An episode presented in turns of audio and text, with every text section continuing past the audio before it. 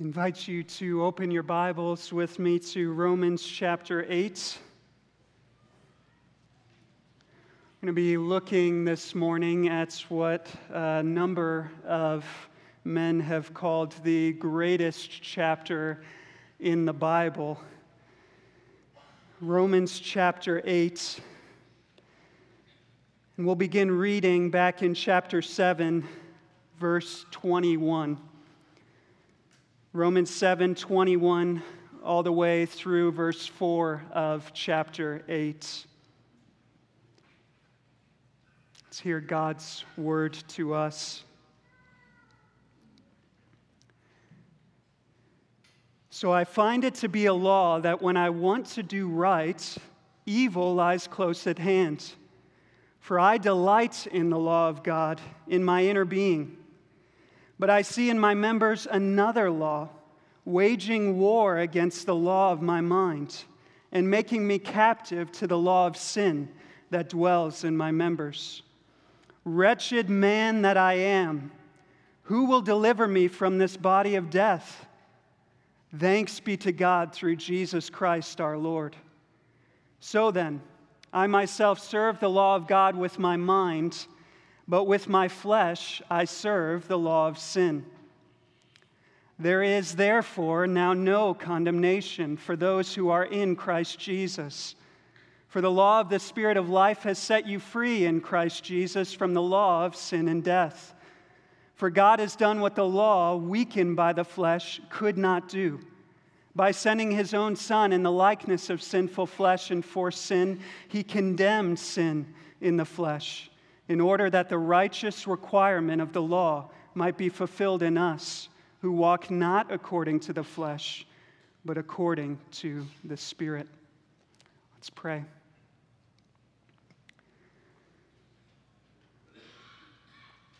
Lord, we thank you so much for your word, for the way that you speak to us through it, for the way that you assure us of all that is ours in Christ, in it and through it. We pray now that you would send your Spirit to do what only he can, that the eyes of our hearts would be enlightened to see the beauty and glory of Jesus Christ and the salvation that is found only in him. It's in Jesus' name we pray. Amen. Every Christian struggles with assurance of God's love. Painful circumstances can cause us to question, if God really loved me, why would he allow this to happen? Remaining sin can cause us to question, how could God really actually love a failure like me? Dysfunctional human relationships can cause us to question, if this is how my earthly father treated me, is it not the same with my heavenly father? We may have differing reasons, but all of us at some point in our Christian life and at different points question God's love. And where assurance is lacking, where we lack this assurance of God's compassion and his love and his care towards us, Christianity will be gutted of its joy. To the degree we doubt God's love, we will be kept from enjoying God and our vast privileges as the children of God. And that's what makes Romans 8 such a precious chapter, because it's all about assurance. Paul wants us to possess a settled certainty of God's redemptive love.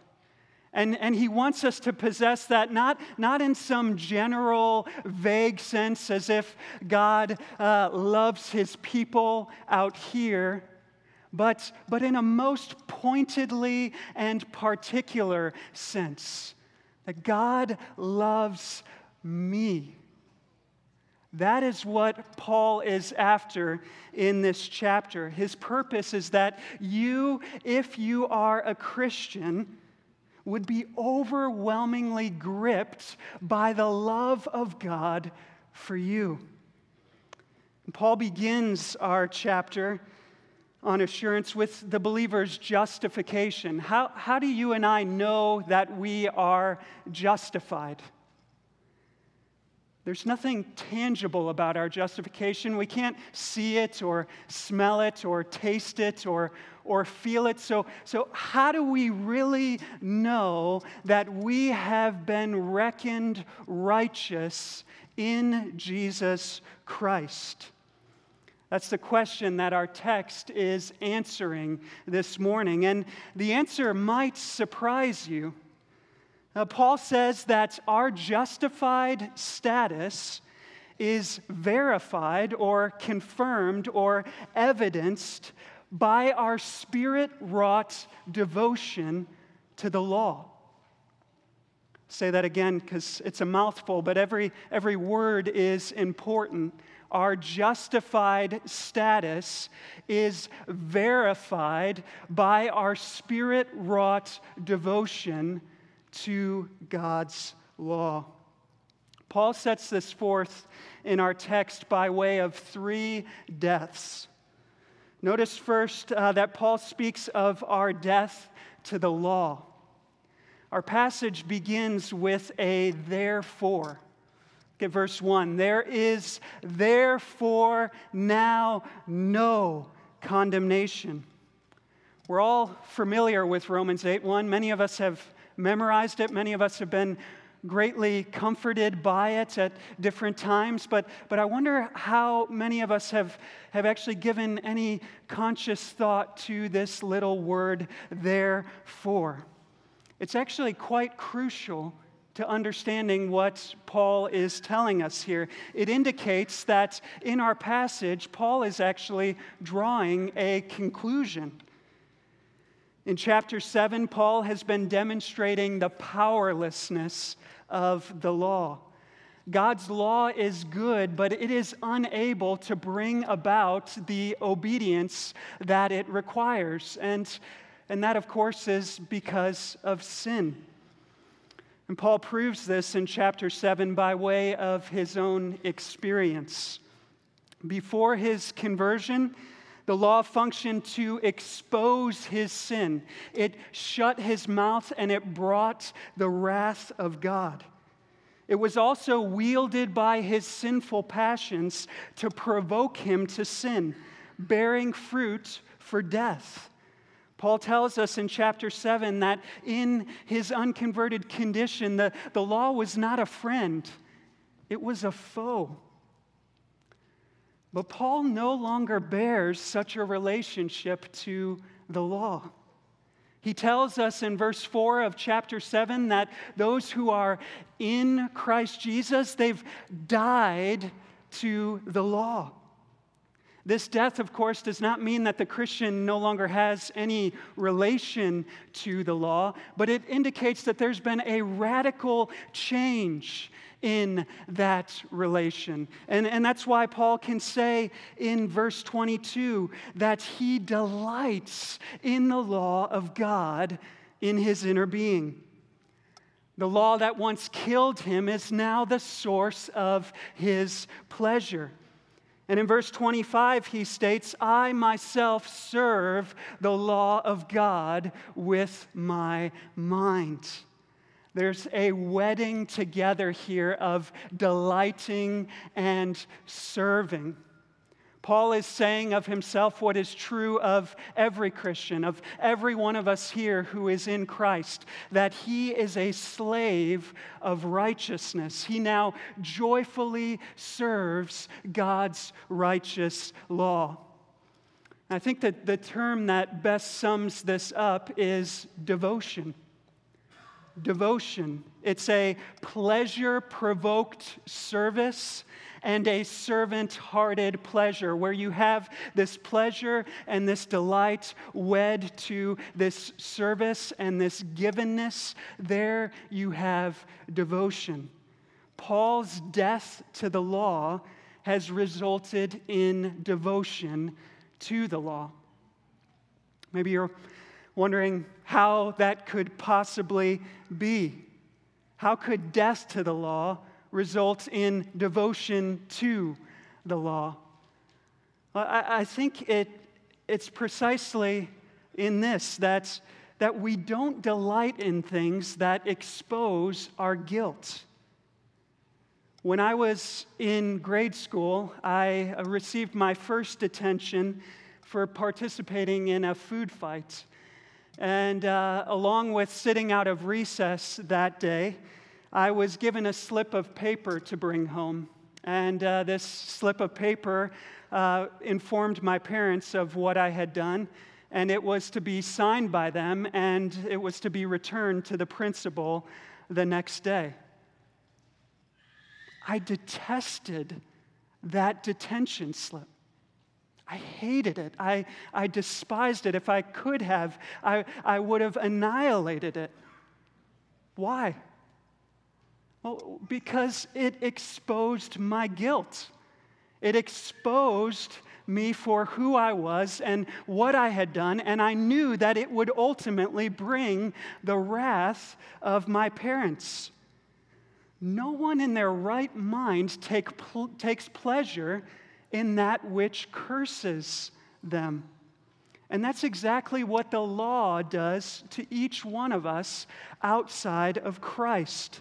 The law exposes us, telling us that we are guilty.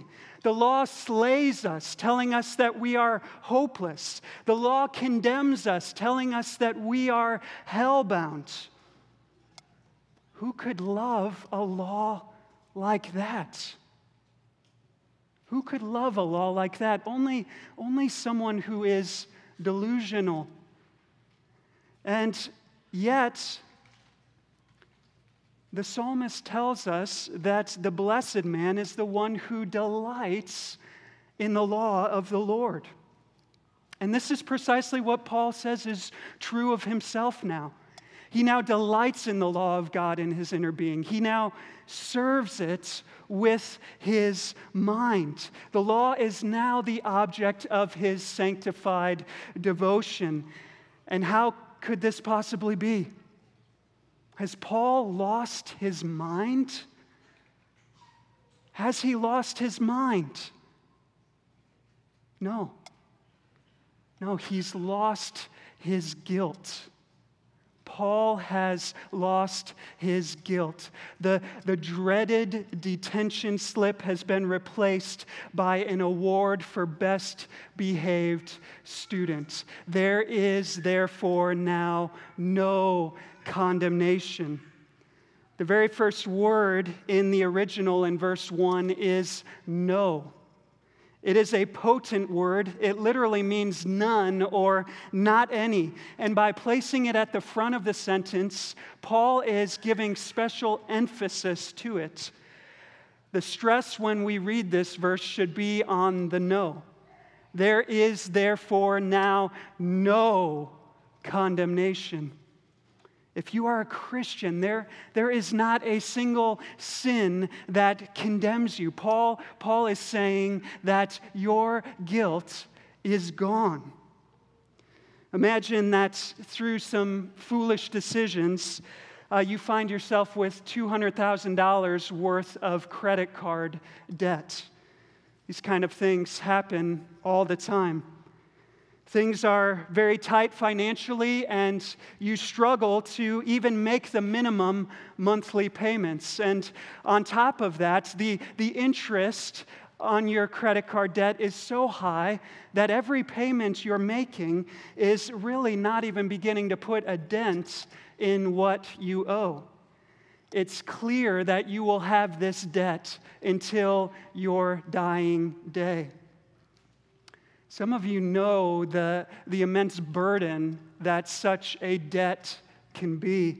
The shame, the depression, the anxiety, the despair that it causes.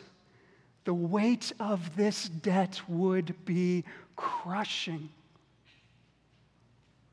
But imagine that one day you open your email and there's an email. This is not one of those emails from Liberia that promises you $5 million if you send them your social security number. This is a legit email. It's from your credit card company, and they're informing you that your debt has been paid in full. Your balance is zero. What would you feel in that moment? What would be going on inside of you in that moment? I think there would be a shocking, electrifying, liberating joy, right? And that's but just a small taste of what Paul is telling us here when he says that there is therefore now no condemnation for us. The crushing weight of the debt of our sin is gone. The guilt which you and I could not escape has been wiped out. And how could that be? How could it be?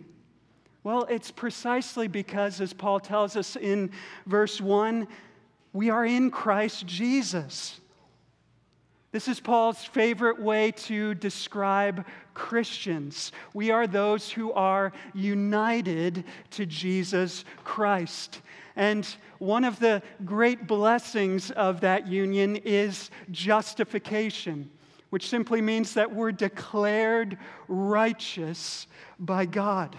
To be justified is to have the verdict, no condemnation, written over our heads. Through union with Christ, our sins are removed from us, and Christ's perfect obedience is imputed to us. And upon that basis, God declares us just in the sight of the law.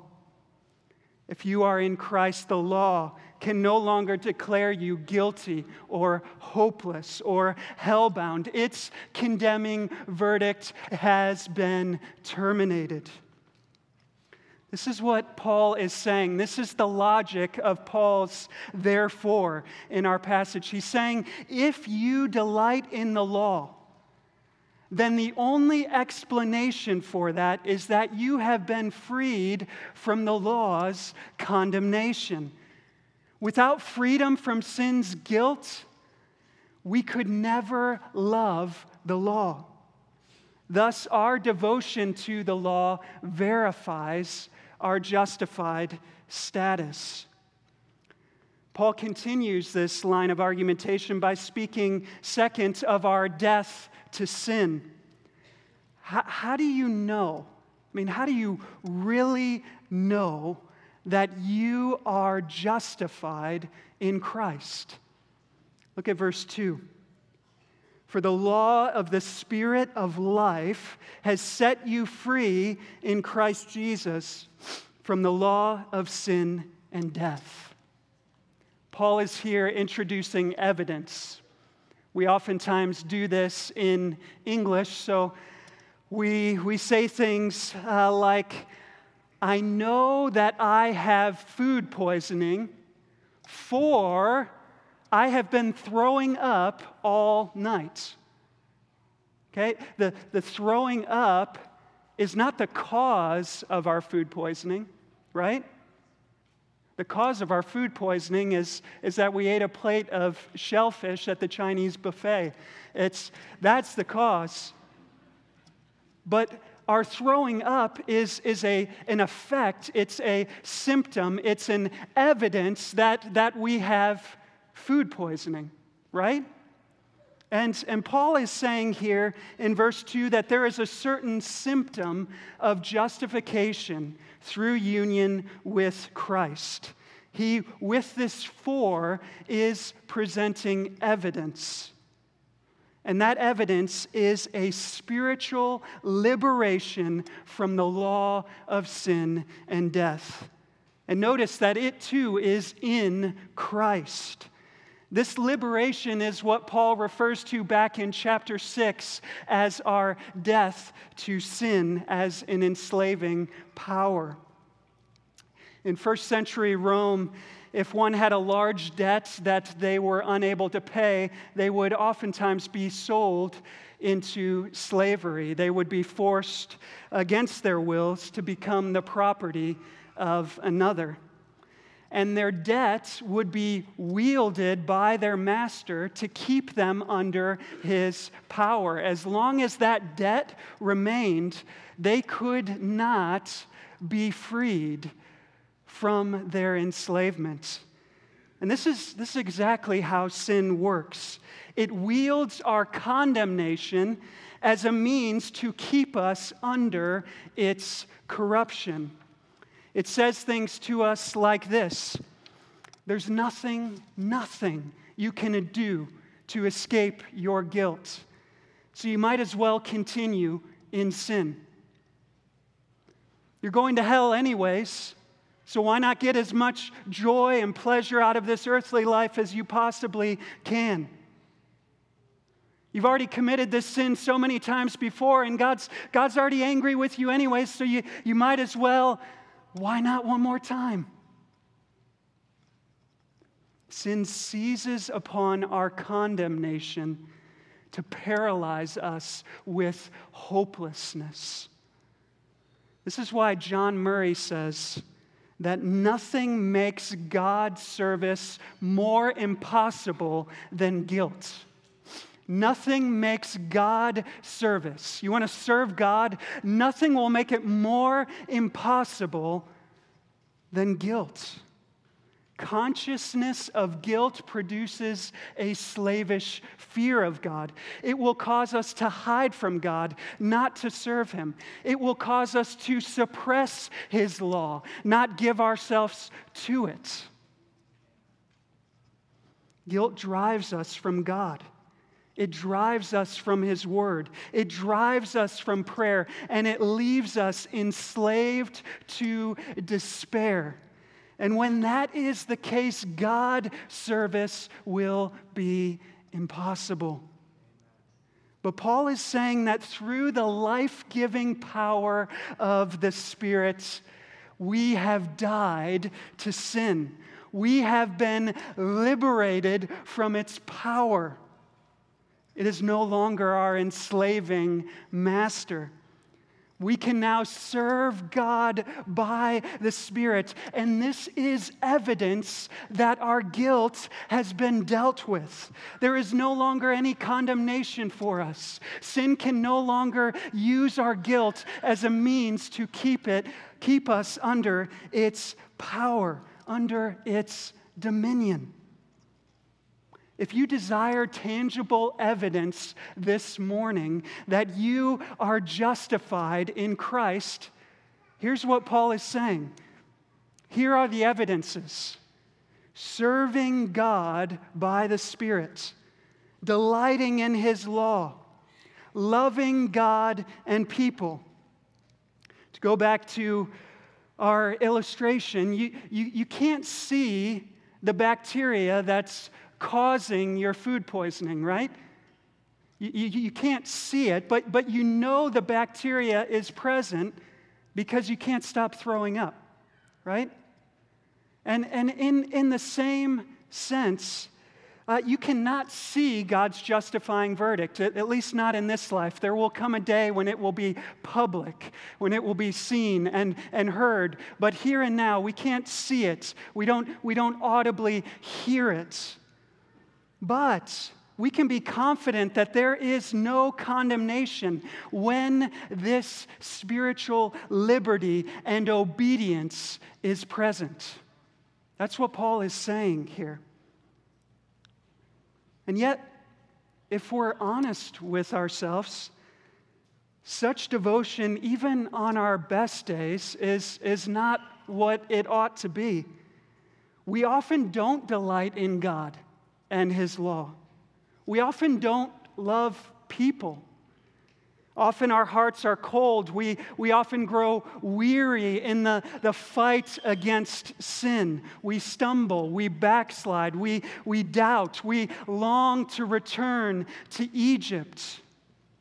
But if you are a Christian, if you are in Christ, this will surely be true of you. You will long to be like Jesus. There will be days when the desire will be weaker than others. But where the Spirit of God is present, there will be a hungering and thirsting after righteousness. There will be a restlessness over your sin. You will not be able to remain content in sin, at least not for a prolonged period of time. And there will be slow but evident growth in godliness. This is not the kind of growth that can be perceived in a moment. But if you've been a Christian for 5 years or 10 years or 20 years, you should be able to look back and say, I am not the man that I was when I first encountered Jesus Christ. The power of sin has been deadened. The things that once enslaved me no longer have the grip on my soul that they once did. The world is not as desirable as it once was. Christ and His Word and His people are more precious to me now than they were then. There is an evident maturation, an evident fruit, an evident love that was not there before. And when that's the case, to the extent that you can see that, you can be assured that there is no condemnation for you. And yet, there's something absolutely essential for us to grasp. This is the most crucial thing for us to grasp when we're talking about assurance. And that is that the ultimate ground of our assurance is not our obedience in Christ. That's not the ultimate ground of our assurance. The ultimate ground is Christ's obedience for us. And that's why Paul here, beginning in verse 3, grounds our death to the law and our death to sin in a third death, and that is Christ's death for us. Look at verse 3. For God has done what the law, weakened by the flesh, could not do, by sending His own Son in the likeness of sinful flesh and for sin, He condemned sin in the flesh. The law could not remove our condemnation. It was powerless to produce obedience in us. But God has now done what the law could not do. And He's done it once for all in Jesus Christ. As our representative, Christ took to Himself the likeness of our sinful flesh. And He did so that He might bear our sins and that He might bear the punishment that our sins deserved. He bore the infinite wrath and fury of God because of our sins. God, Paul says, condemned our sin in His flesh. And it is just because of this, just because our sin was condemned in Him, that there is now, therefore, no condemnation for us. The present application of our salvation, our present justification in Christ, is grounded in the once-for-all accomplishment of salvation in Christ. Christ died for us. And Paul is telling us here that there is more to Christ condemning sin than just securing our justification. In verse 4, he begins with the words, in order that. And this is actually one word in the Greek, and it's used to introduce a purpose clause. So Paul is telling us here what the purpose of Christ being condemned in our place was. Why was sin condemned in Christ? Why did God do it? In order that the righteous requirements of the law might be fulfilled in us, who walk not according to the flesh, but according to the Spirit. In other words, the purpose for which Christ satisfied the wrath of God and bore our sins was that we might fulfill the law by the Spirit. He suffered the judicial consequences of our sin so that the promise of the new covenant might come to pass. The promise of the new covenant. This was what God had promised his people. Ezekiel 36, I will sprinkle clean water on you, and you shall be clean. And listen to this, verse 27. And I will put my Spirit within you and cause you to walk in my statutes and to be careful to obey my rules. This is a new covenant, not the old covenant. New covenant. Jeremiah 31. I will put my law within them, and I will write it on their hearts. I will forgive their iniquity, and I will remember their sin no more. Christ, as the mediator of the new covenant, died and rose not merely for our forgiveness. He accomplished redemption so that his Spirit might write the law of God upon our hearts and enable us to walk in it. He died and rose to break the power of sin in our lives so that we could die to sin and live unto righteousness. And this is the ultimate reason why our devotion to the law verifies our justification. Because the two are inseparably connected in the cross and the empty tomb. Christ was condemned in your place to bring about Spirit-worked, God-ward, joy-filled obedience. And thus, where there is evidence of such love towards God and people, you can be assured that Christ was condemned for you. So in closing, I just want to ask the question, where should we look? Maybe you're feeling a little confused here. Are we supposed to look to ourselves and our own obedience, or are we supposed to look to Christ and his obedience? Where do we look for assurance? Robert Murray McShane famously said, for every look at self, take 10 looks to Christ. At the very least, that is what Paul is telling us here. But I think he's actually telling us more than that. I think he's saying, look at yourself, look at yourself within the context of Christ and the accomplished redemption that he has wrought on your behalf. Our Spirit-wrought devotion was purchased by Christ. It was the purpose for which he died as our representative. And our Spirit-wrought devotion is realized through union with Christ. It is the result of our being married to Christ by the Spirit. Thus, any measure of delighting in and serving God in your life cannot be viewed apart from Christ.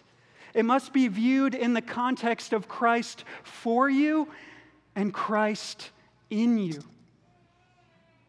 It's only when that is the case that there will be true, genuine gospel assurance. In other words, never look at yourself apart from Christ. This is so vital for us to get. See, oftentimes we pursue assurance of faith, and in pursuing it, we set aside our faith. So we want to know that we have genuine faith, and in seeking to know that, we look away from Christ. We look to ourselves. We look to our own obedience. We look to our own experience. We look to our own feelings. But without Christ, there can be no assurance. That is what Paul is telling us here. And this surely doesn't undermine what we've been saying. Your justified status is verified by your devotion to the law. Your obedience matters in assurance. It's vital to assurance. But why is that? Well, it's just because that any godliness, any fruitfulness, any fulfilling of the law is evidence of the fact that you are in Christ and Christ is in you. It's evidence of the fact that Christ was condemned in your place because that was the purpose for which he died. And where you can have assurance that Christ is in you and that Christ is for you, then you can certainly have assurance that there is no condemnation for you. Let's pray.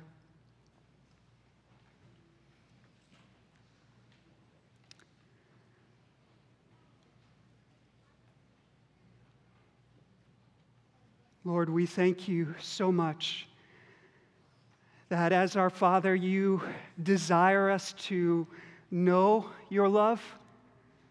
You do not delight in us walking around wondering if we're loved by God, wondering if we're really saved. But Lord, you give us your word and your spirit that we might know, that we might have a settled certainty of your covenant's particular love for us.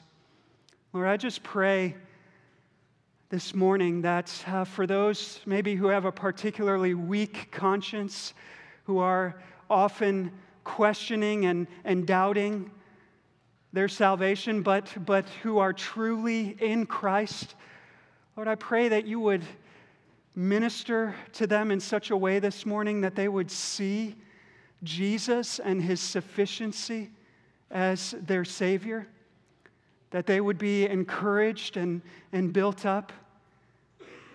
And Lord, maybe for those who are here who profess faith in Christ, but whose life for years has been dominated by sin, who show no signs of true godliness or fruitfulness or life, no evidence that they've been liberated from the power of sin, Lord, would you come by your Spirit and convict? Would you come by your Spirit and lay bare and expose and bring to light? And would you come by your Spirit and cause such a one to lay hold of Christ truly and really with a faith that works by love? Lord, continue with us now as we worship you. Help us to sing with hearts of gratitude for all that is ours in Jesus. It's in his name that we pray. Amen.